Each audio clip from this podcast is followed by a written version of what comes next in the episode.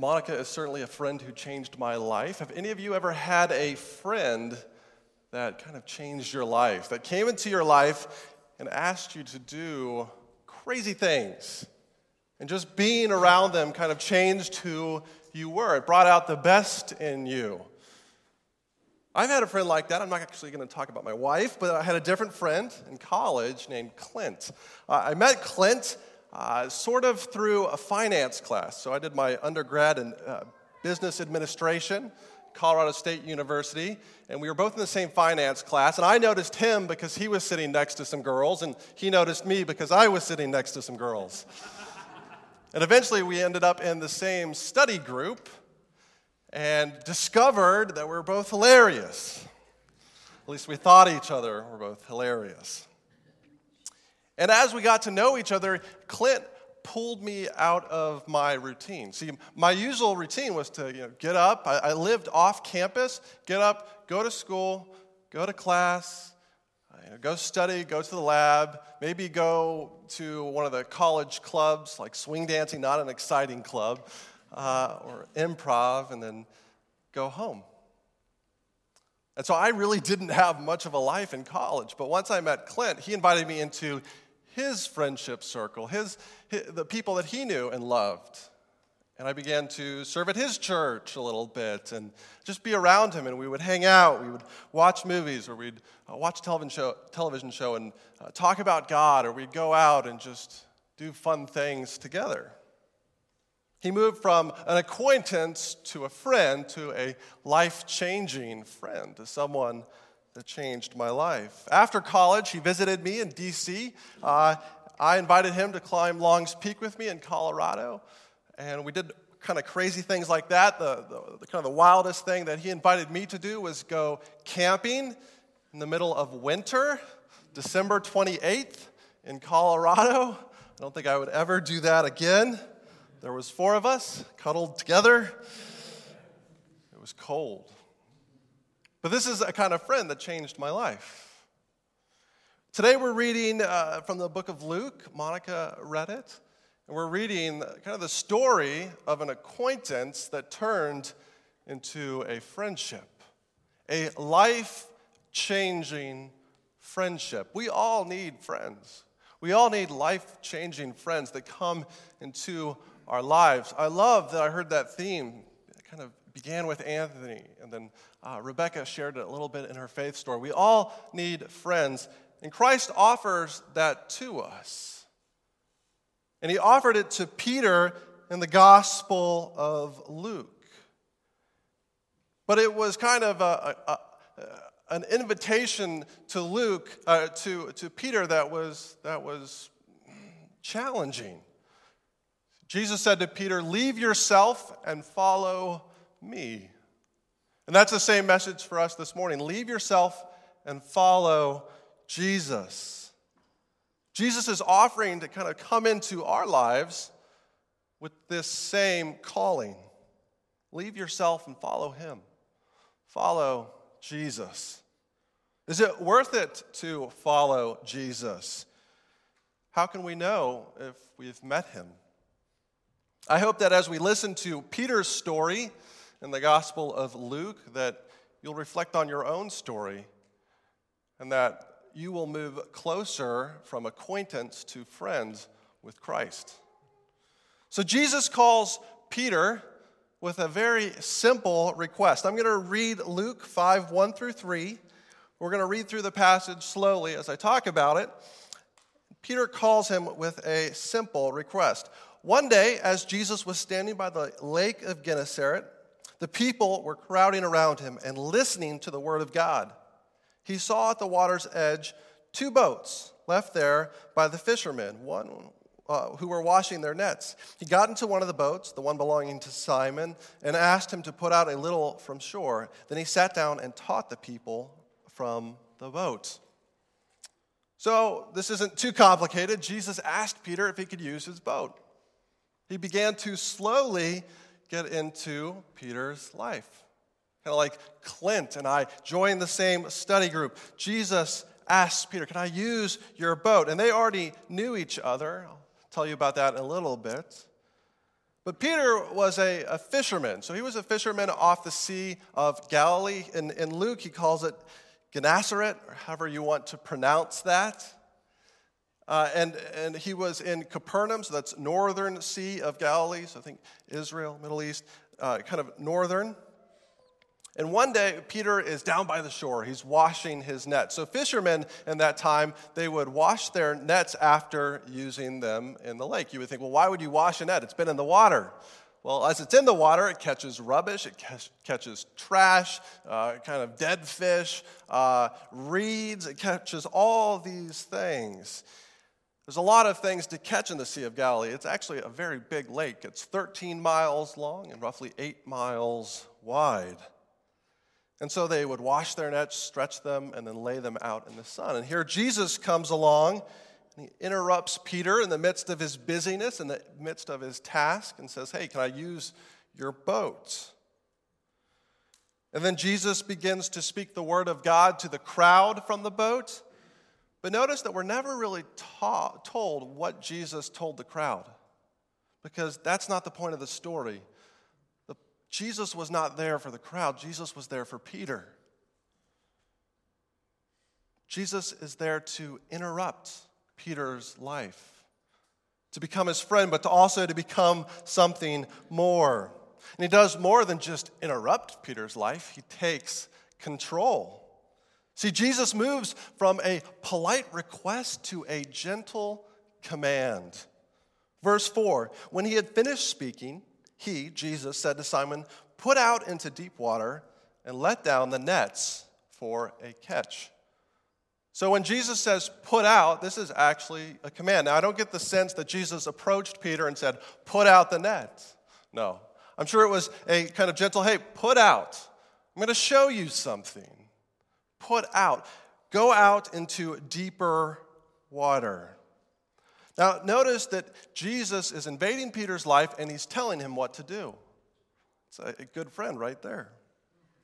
This is really what obedience is. Jesus is describing obedience for Peter. See, put out is going, and then put down your nets is doing. He's telling Peter, This is obedience, and I want you to obey me. Go and do what I am calling you to do. Something is going to happen.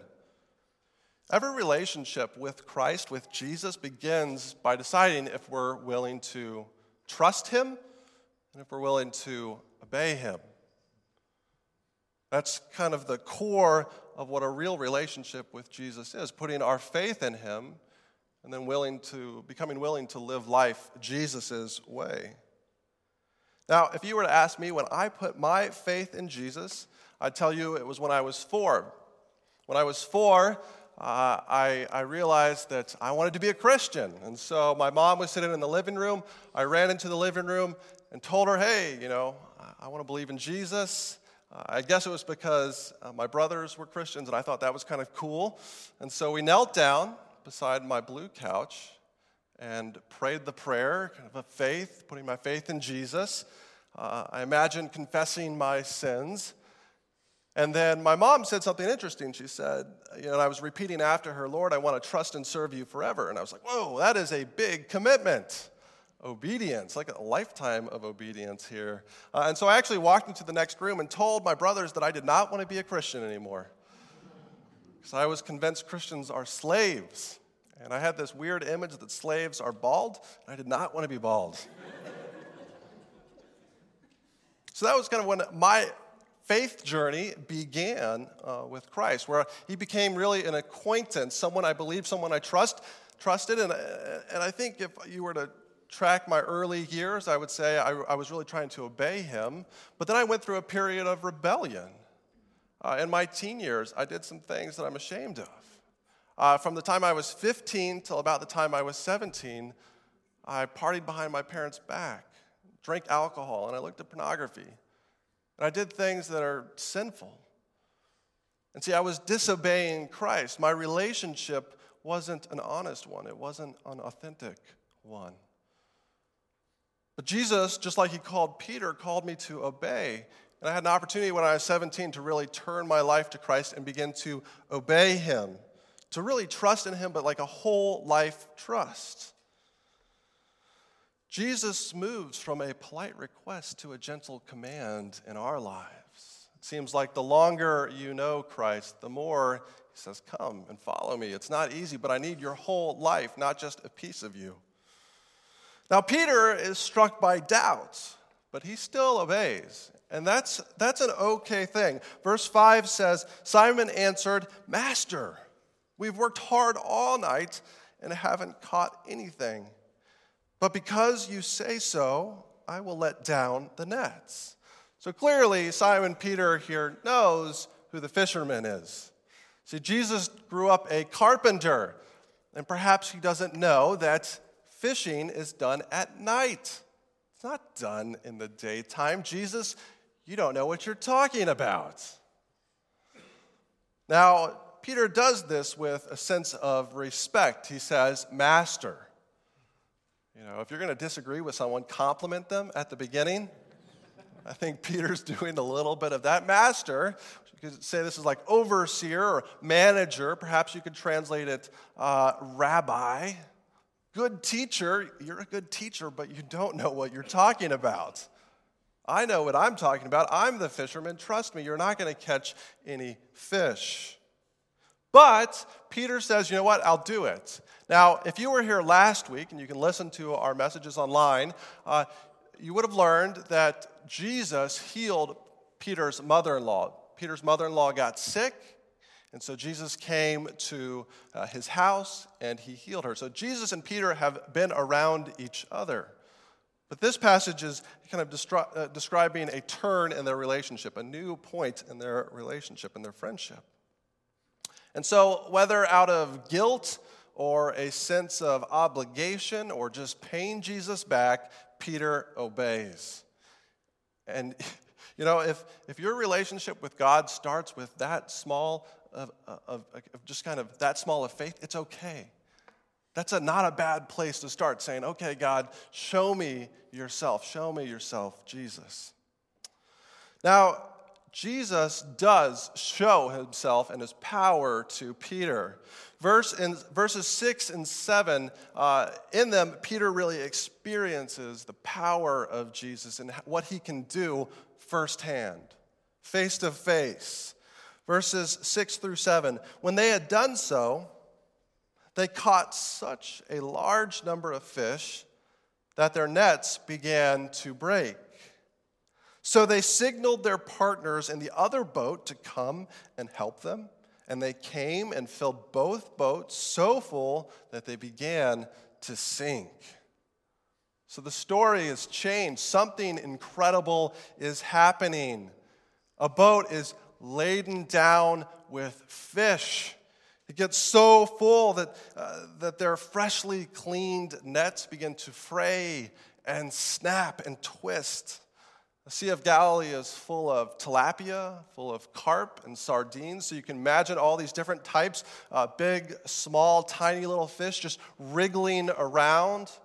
So many fish, thousands of fish, that the nets begin to burst and break.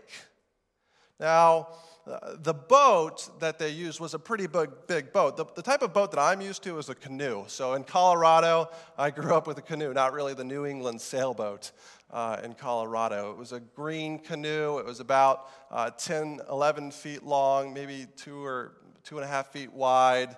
Uh, a fun canoe that we could take out on the lake. So maybe some of you have experiences with boats, but this boat, uh, they've actually found uh, fishing boats uh, from the kind of the northern Sea of Galilee region. So they found one boat that dates back to the, about the time of Jesus, and it's really big. They found it near Capernaum, so near this actual location. Instead of me telling you the kind of the, the length, I actually want to measure it out today. So I have a helper, Bruce. You can give him a hand. Uh, I helped Bruce measure the parking lot lights, so now he's uh, helping me. And we're going to measure the width so the width of this boat is seven and a half feet. So let's actually do it this way. I'll come up here and you can go down there. So seven and a half feet wide. All right, so we're at seven feet six inches right there. Can you see that? Like that's a pretty wide boat. All right, now the depth of this boat that they found, real boat, is four and a half feet. So why don't you measure four and a half feet on you, Bruce? Where is four and a half? Right there. So you can just kind of get the head. You can kind of see the head. That's up to my chest. So this is already an incredibly wide and incredibly deep boat. But the really amazing thing is the length. So the length is 26 and a half feet. So we're going to keep going here. We're at 15 feet, 20 feet, 23 feet, 25 feet, 26 and a half is right here. All right, so that is a big boat. All right, thank you, Bruce. We give you a round of applause. Perfect. So that visually, it's kind of incredible how big this boat was that they found that Jesus and Peter, some of Peter's partners, were in. This boat is made of cedar, of oak, so it's no joke. It's, it's a sturdy boat but it begins to sink. So the, these boats could hold up to one ton worth of fish. And there's two boats, roughly this size, full of fish. Are you starting to get a glimpse of how big the miracle is that Jesus performed? It was huge. This just doesn't happen to fishermen. If you went to Gloucester and you asked the fishermen, Have you ever just had a catch like that? I doubt they would say yes.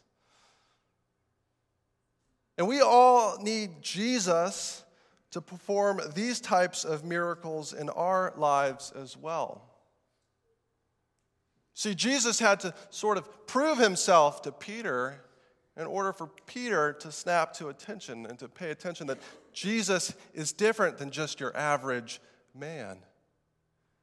And sometimes we approach God the same way, saying, God, you know, I don't need my minivan full of tilapia but I do need you to come into my life in a radical way.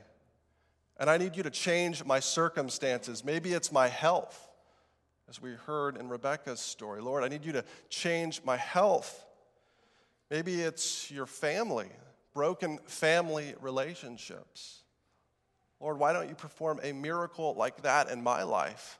Maybe it's your career. You've recently been let go of your job, or you're looking for job satisfaction and you simply don't have it, and you're looking for a one ton fishing boat sized miracle in your life. Well, notice what Jesus did with Peter. He said, Well, first you have to obey me, first you have to believe me and trust me. See, we approach God and usually say, You know, if you'll do this for me, I'll obey you. Jesus is the other way around. He says, Come and trust me, and I'll work it out. I am faithful, faithful for, to those that, that love me, that follow me. That doesn't mean that I'm going to answer your every want, your every desire, but I will change your life. I'll show you I'm trustworthy. And how does this kind of radically transform Peter? How does this impact Peter? Well, Peter confesses the lordship of Jesus in his own sin. Verses 8 through 10. When Simon Peter saw this, saw this miracle, he fell at Jesus' knees and said, Go away from me, Lord, I am a sinful man. For he and all his companions were astonished at the catch of fish they had taken. And so were James and John, the sons of Zebedee, Simon's partners. They were astonished. Peter realizes that he is not in the presence of a man, he is in the presence of the Son of Man, of God in the flesh. He falls down, like, I mean, the boat is already deep and it's already full of fish, and he falls down knee deep in these wriggling fish and says, Get away from me, leave me. I don't deserve to be in your presence. Notice how, Jesus, how Peter has changed his, changed his address to Jesus. At the beginning, he said, Master, and now he says, Lord. Now, in the Old Testament, the word for Lord is the kind of the modern translation for the Old Testament name of God called Yahweh, which is kind of his, his promise name, his name that says, I am a faithful, I am a faithful God to my nation, to my people, Israel. Here, Peter is identifying the God who parted the Red Sea with the man standing in his boat. You're the God who parted the Red Sea. You're the God who can part the ocean and pull out fish. You're the Lord of the universe. And he's so struck by his own heart. That's what happens when we, when we come uh, into the presence of God. We're struck by how rebellious and sinful our own heart is, how inside we turn against God, that we don't love God. If you don't know God, Peter's story can become your story. You too can confess that Jesus is your Lord and He's your Savior. Now, how do we know that Jesus is a Savior? See, Peter became aware of his sin, but there's not really a fix in this passage. Well, the fix is at the end of the Gospel of Luke. When Jesus goes to the cross, when he's betrayed by a friend, by Judas, and all the political and religious leaders, they condemn him. He's perfectly innocent. He never did anything deserving of death. But everyone condemns him. They flog him, beat him, and sentence him to die on a cross. Jesus is crucified, and he dies, and he is put in a tomb. But thank God that is not where the story ends. If you've ever seen the, the, the, show Godspell, that's where the regular story ends in Godspell. Jesus dies, and it's a sad story, and we remember him. But the Gospel of Luke tells a different story. It tells the story that three days later, on Sunday morning, Jesus rose from the grave, defeating sin, defeating death. This is what we call the resurrection. Cornerstone believes in the resurrection. I believe in the resurrection because it's Jesus' ultimate proof that he is God. So he didn't just perform miracles like catching lots of fish, he rose again from the grave. And he says, Whoever is willing to put their faith in me, to not be ashamed of me, to call me their friend, their Lord, their Savior, I will also give them eternal life. We read John 3:16, which promises God will give eternal life to whoever believes in him. That is the good news. That is the solution to Peter's sin problem. And each of you can receive that today. Then the story continues. Jesus doesn't call Peter to just be amazed with him, he calls him to come and follow him. I'm going to read the last two verses of our passage, verses 10b and 11. Then Jesus said to Simon, Don't be afraid. From now on, you will fish for people. So they pulled their boats up on shore, left everything, and followed him. Jesus calls Peter to come and follow him. He does it by saying, Don't be afraid, Peter. Does that remind you of any other story in the Bible? You usually hear about Christmas time. Christmas is coming, and you're going to hear the story of Mary and the angel Gabriel that appears to her and says, Don't be afraid, Mary. I bring good news, I bring tidings of good joy. There are other stories in the Bible, the story of Zechariah in the temple, and the angel appears to him and says, Don't be afraid. See, Peter is terrified because something from his dreams, from his imagination, the God that he read about in the Old Testament has become a reality in his boat, and it's terrifying. Have you ever had that experience where something that you kind of just dreamed about or thought about became a reality and it kind of freaked you out? I had this experience the first time I ever met a movie star. So one day I was working at Indian Village in the mountains of Estes Park. This is where I grew, grew up. And Gimli the dwarf asked me a question. I turned around and someone had asked me, Is there a bookshop nearby? And I turned around and there's John Rhys-Davies. So he played Gimli the dwarf in Lord of the Rings. If you haven't seen that, I apologize. But I was kind of a nerd growing up. I went like an hour early to the first movie in a small town. No one was there. I was coming face to face with someone from my imagination, and it, it freaked me out. Like I, I mumbled, well, the bookstore's kind of down the street. Him and his girlfriend kind of laughed at me and left. Peter is coming face to face with someone who has really just lived in his imagination. Here's God. Here's God in my boat, and it's scary. And Jesus is saying, Don't be afraid. You don't have to be afraid. I come in grace, I come in mercy, I come with love. It's good to realize we're not God and we're not in control. What does Jesus also do? He tells them to follow him. Jesus tells Peter, Come and follow me. I will make you a fisher of men. Now, in Luke 5, we see kind of the beginning of Peter's journey. And if you're re- to read some more in the New Testament, you read the, the book of Acts. And the book of Acts actually describes Peter catching 3,000 souls. He preaches a message in Acts chapter 2, and 3,000 people repent and put their faith in Christ.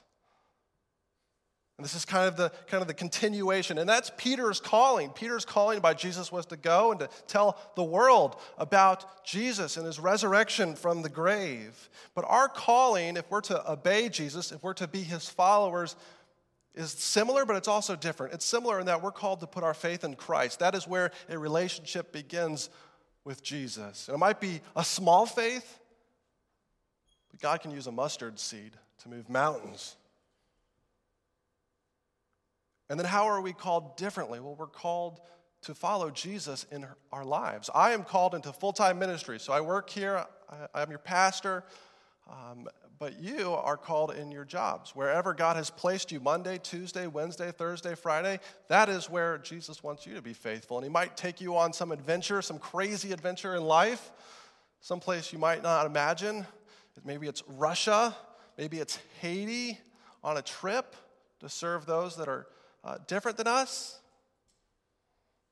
but it might be something else entirely. Who knows? Peter leaves himself to follow Jesus. This is the message of, of Luke 5 1 through 11. Leave yourself to follow Jesus, leave yourself and follow him. Peter and James and John, these became the disciples of Jesus. They took in the biggest catch of their life I'm sure it's even big for today's standard two tons of fish with that size of boat. They became instantly moderately wealthy. And notice what they did in the story. They pulled their boats up on shore and they left it all behind because they realized the real treasure was walking down the shore Jesus Christ. When you meet the God who creates the fish, the fish become less interesting. Today, in God's Word, you're meeting Jesus, you're meeting the God who created everything, who allowed us to worship in this wonderful building, who gave you life. I hope that, like Peter, you'll recognize your need to follow him. Follow means to become a disciple, to obey. First put your faith in him, but then to say, God, I'm all yours, I'm all in. As you encounter Jesus, will you follow him? or will you keep mending your nets? I'm going to invite Anthony up to kind of play a little music as we head towards the closing. Closing. As, our, as a church, we are a church that is trying to follow Jesus. We have kind of a vision statement of what we want to become, who we want to become, and, and, and what we want to accomplish. We're in a series right now called Welcome to Cornerstone. It's five weeks in, in October, in which we're talking about our vision statement and our mission statement. Our vision statement is what we want to become. It's a gospel centered church that changes lives through sharing the message of Jesus Christ in word and in deed. And our mission is how we carry out this vision. It's to make, mature, and multiply followers of Jesus. Today, we've been talking about what it means to make followers of Jesus. I invite you to become a follower of Christ. It's worth it. It's worth it to follow him. This is what we're doing as a church. What are you doing as a church to try and follow him? Are you willing to commit your life to Christ?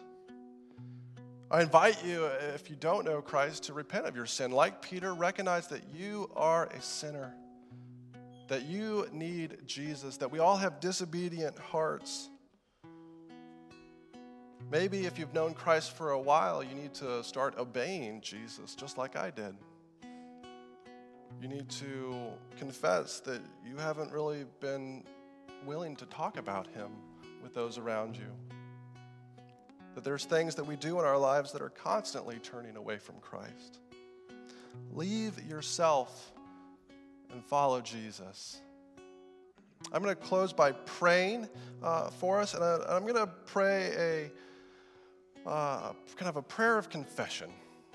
I invite you all to bow your heads, and uh, if you don't know Christ, you can pray this along with me silently, um, or just listen to it and, and think about what it means to come to know Jesus.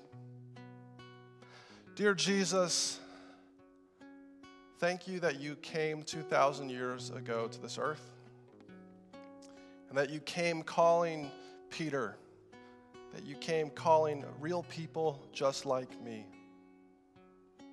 God, I confess that I don't believe in Jesus in my own strength. I doubt that he is who he says he is and that he can do what he says he can do. But God, I believe. I choose to trust in Jesus.